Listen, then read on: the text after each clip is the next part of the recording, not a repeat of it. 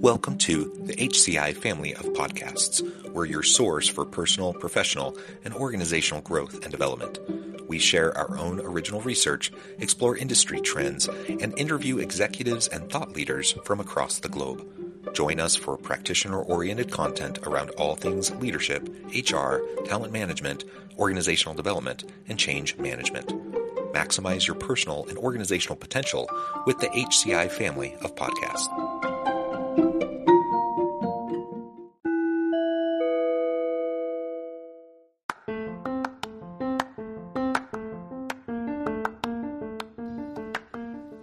Welcome to the podcast. In this podcast episode, I talk with Alex Brueckmann about his new book, The Strategy Legacy, How to Future-Proof Your Business and Leave Your Mark.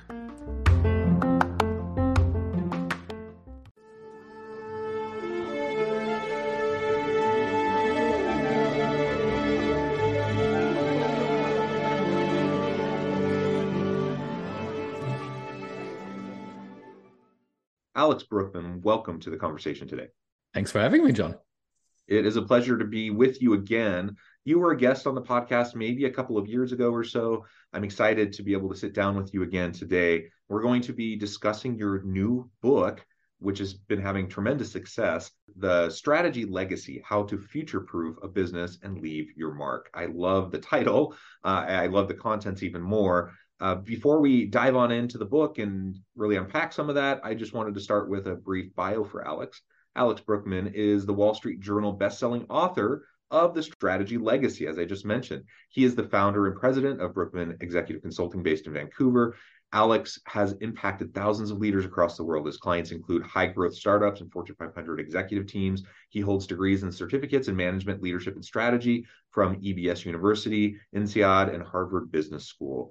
And I could say a lot more about you and your background, but I'm going to pause there. Anything else you would like to highlight for the audience before we just dive on into your book? I think you said it wonderfully. All right. Well, very good. So why don't you start by just laying the foundation for this book? Why this book? Why now? Uh, what what uh, gap and what niche are you trying to fill? The book came at the tail end of... and I think I talk about it in the book, in the beginning of the book, well, something that I called a self-induced external shock.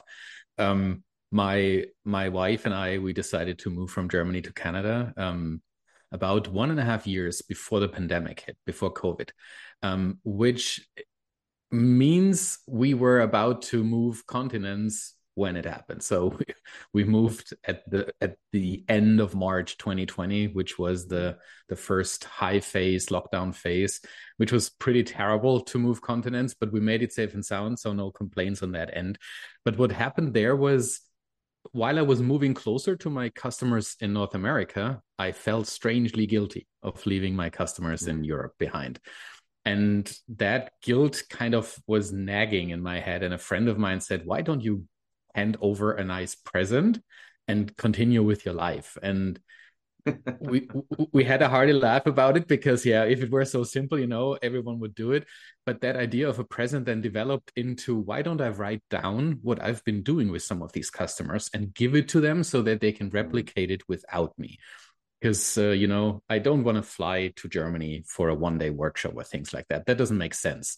And sometimes when you've gone through something with someone external, you feel, I might be able to do this myself the next time if I only had, let's say, a manual for it or something like that. So that was the initial idea. How can I write down what I've been doing with my customers in ways that they can replicate it without me? And that developed into a manuscript that became thicker and thicker and more and more. And at some point I was like, yeah, that's not going to work. You can't give people a hundred page P D F document and be like, hey, I know you can do this. So um, I started to uh, start to, to think about what if that might be a book.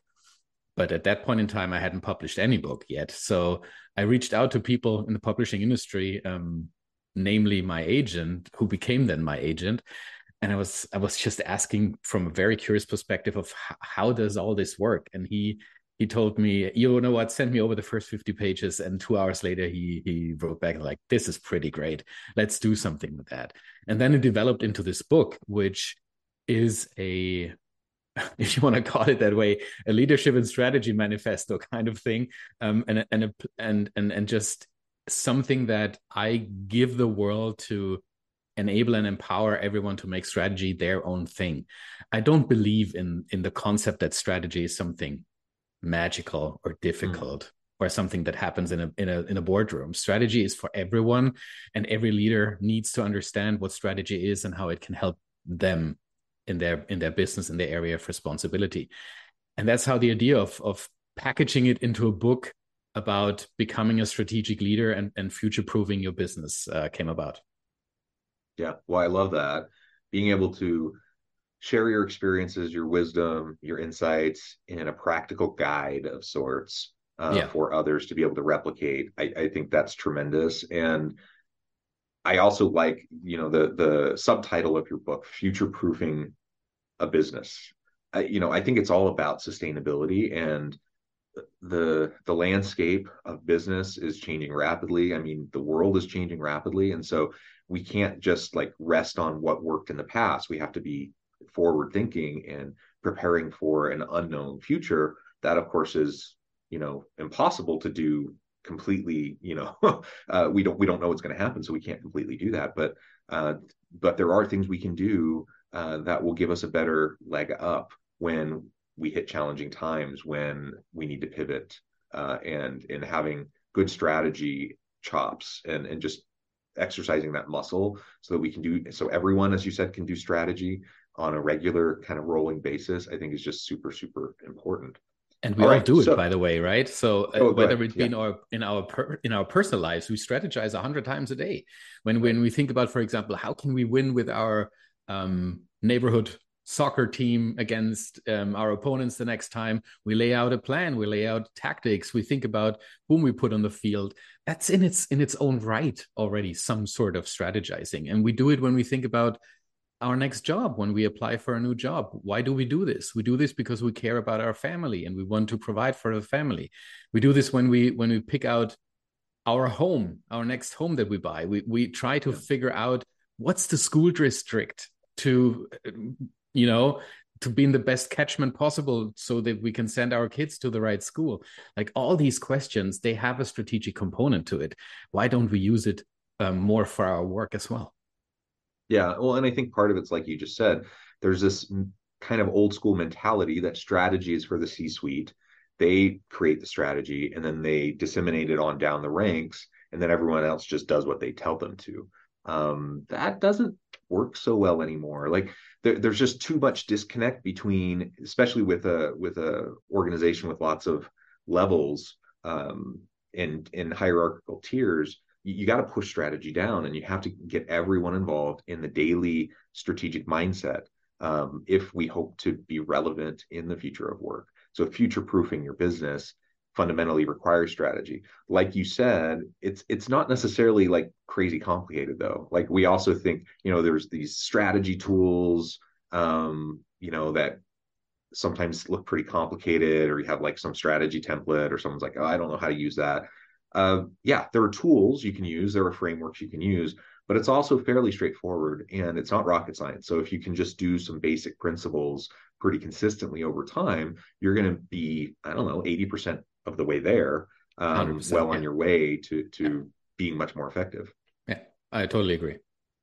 All right, well, let's dive in and start talking about some of those key points that you think are most essential that an everyday person in the workplace, an everyday leader, can really start to implement.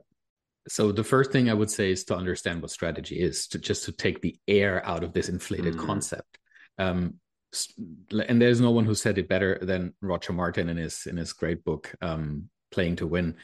Strategy is about making the choices that help you win in your chosen marketplace, whatever winning means and whatever your chosen marketplace means. That can be very, very different. That that would be like very different for a not-for-profit organization, um, let's say in the environmental protection space, than if you take a for-profit Um, software as a service company in the Silicon Valley, for example. So very, very different what, what winning means and what chosen marketplace means. But in the end, it's about deciding, where do I want to invest my limited resources in?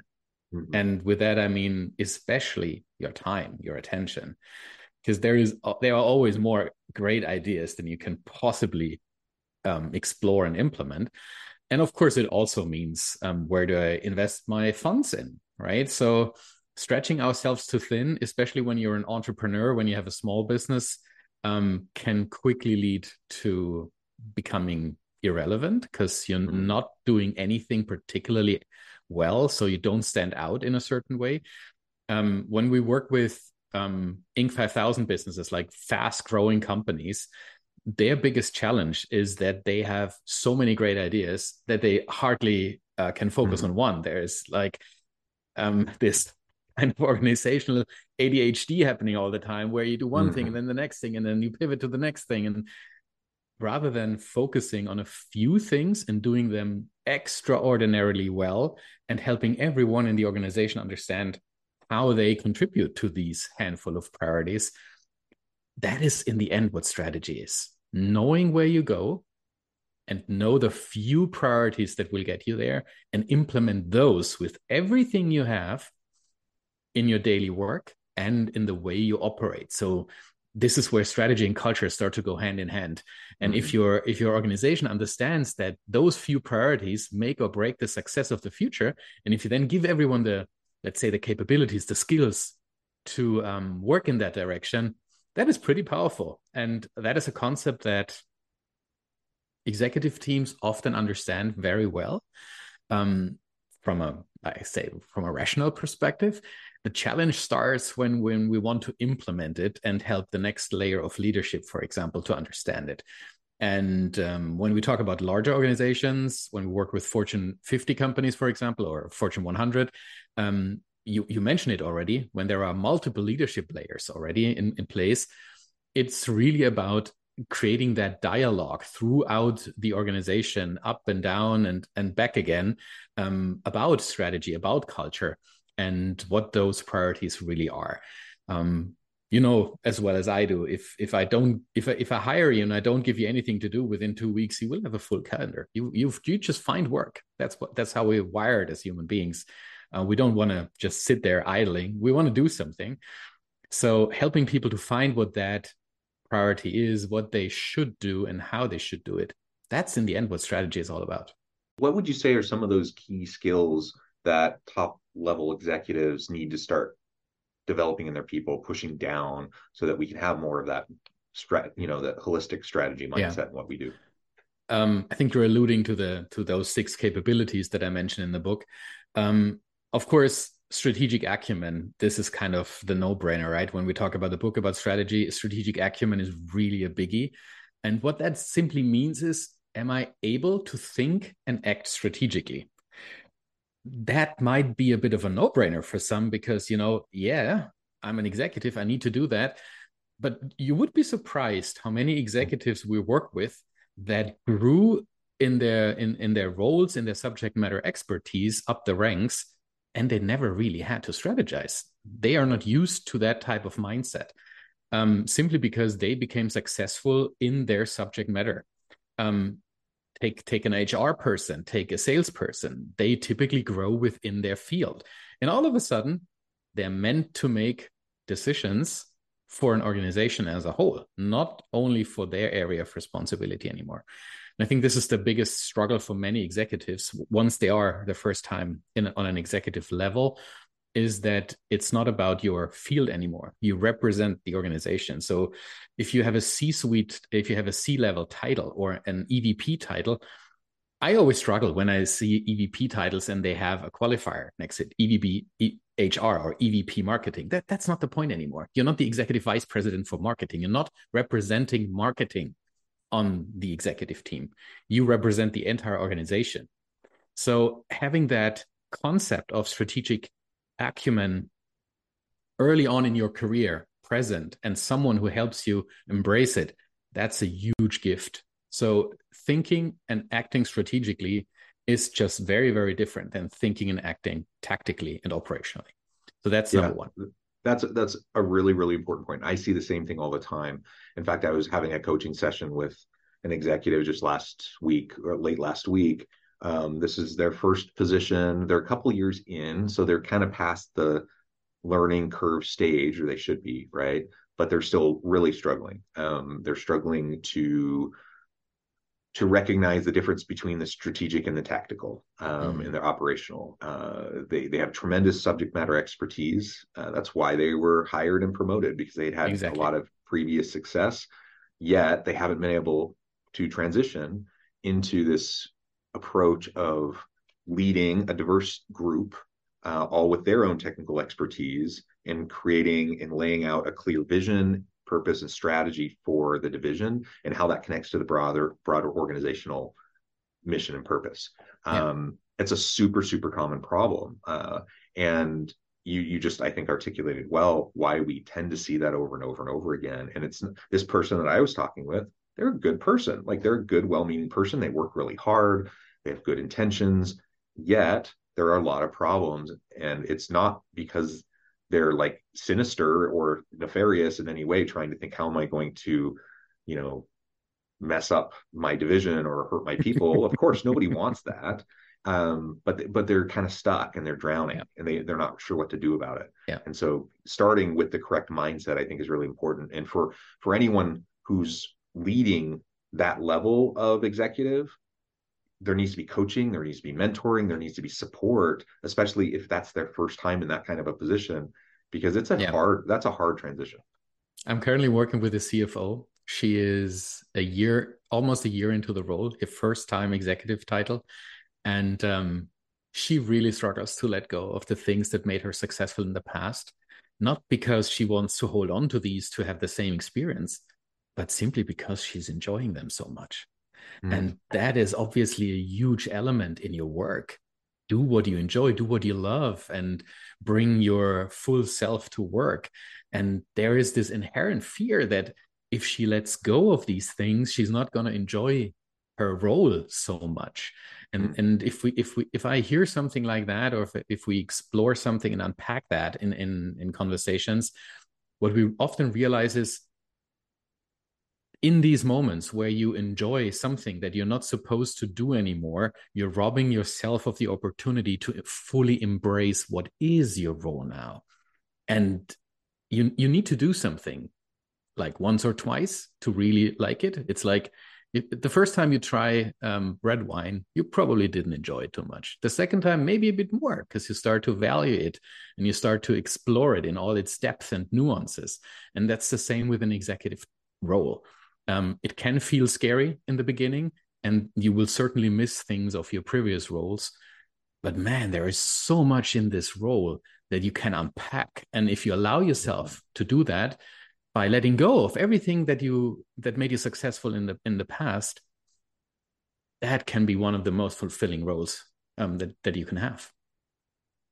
Yeah, it's understandable why people can be so hesitant to let go of that, though, right? Because that's your whole career yeah. success up to this point has got you where you are. And yes. it, it it seems logical in a way that I just need to keep doing what I've done up to this point. Um, and so, but but as you so well articulated, it becomes a hindrance to your further growth and development. And it also can become a hindrance to how you lead the people that report to you. Uh, because then, you know, I see this all the time too, where an executive is like, well, I had I did X Y Z to find success. And so then it becomes prescriptive, and they're like, okay, so you need to do X Y Z to find the same yeah. success, yeah. which just isn't how it works. And so you really do need to just be able to step back, um, reassess what is needed in your new role, refocus your time, effort, you know, and attention. And then for your people on your team who you're trying to develop your bench strength and people who can take on future roles, you know, meet them where they're at and find opportunities to develop them in a way that makes sense for their role, because it's going to be probably a bit different than the way you did it. Uh, and, you know, in the, in the world of coaching and mentoring, you know, far too often you see people who are super well-intentioned, but really are just trying to create little mini me's um, to mm-hmm. replicate, you know, what they did. And that yeah. just usually doesn't work. Yeah, it doesn't. All right. So, so you laid out the first foundation. Uh, maybe run through those other five really quick. Intentionality plays a huge role. So le- leading by intention. Um, there is just a finite number of minutes that we have every yeah. day that we can allocate to certain things. and being intentional um, to the point of being ruthless with your time. Mm. That, that is something that um, executives is, is, and not only executives, senior leaders um, really need to embrace.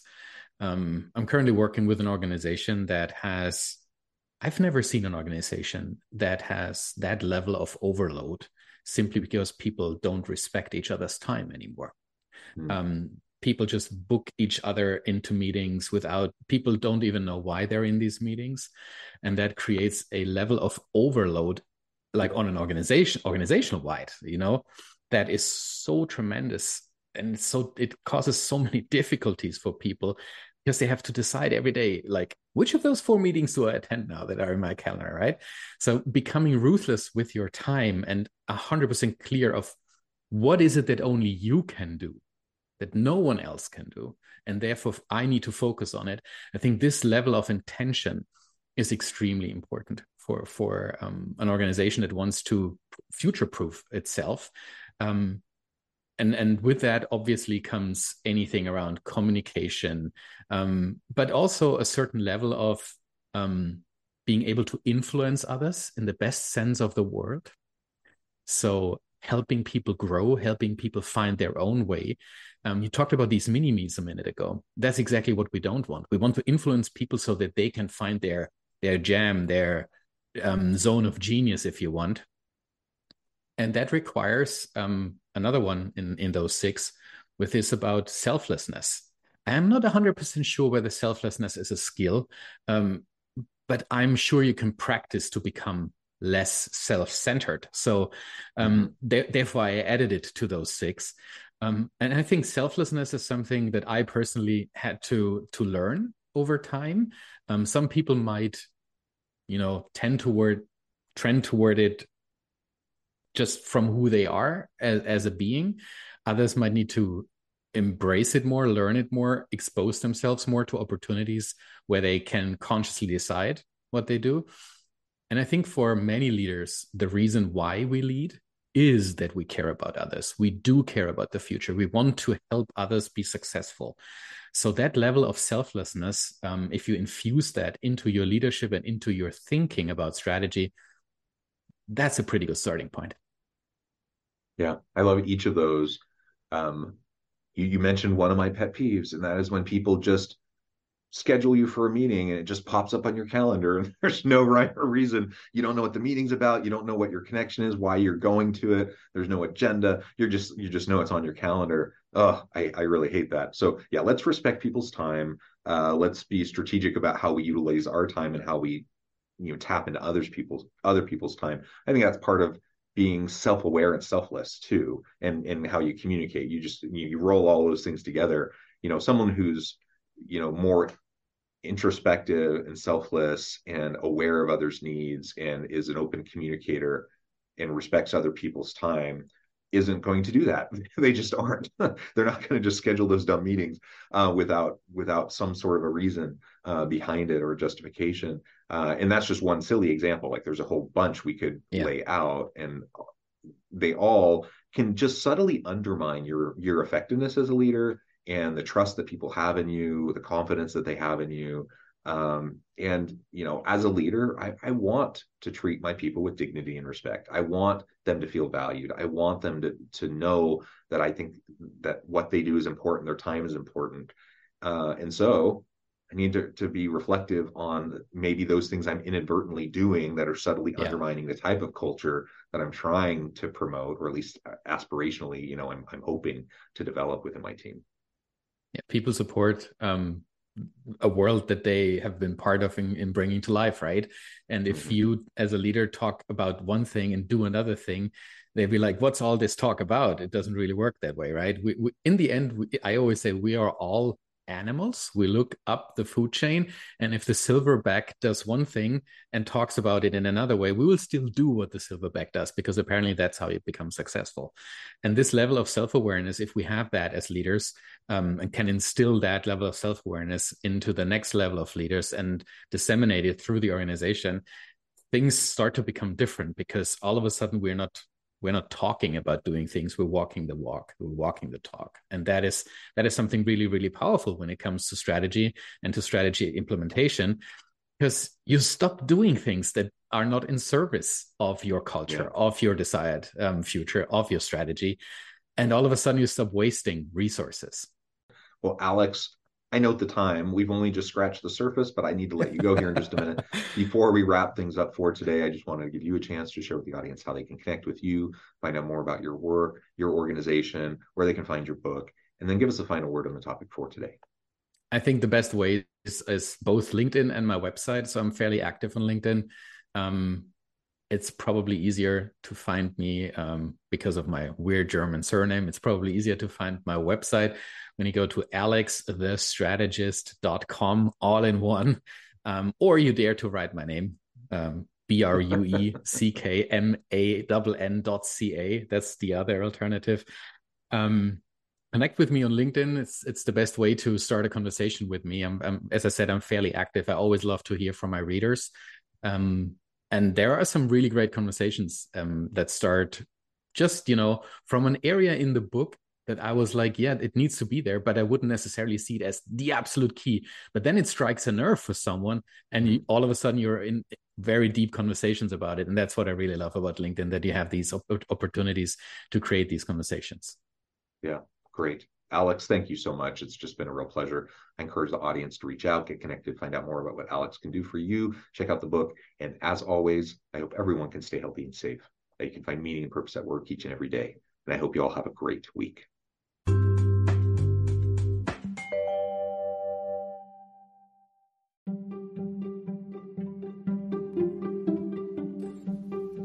Thanks for joining us for this episode of the podcast. We hope you stay healthy and safe, and please join us again soon.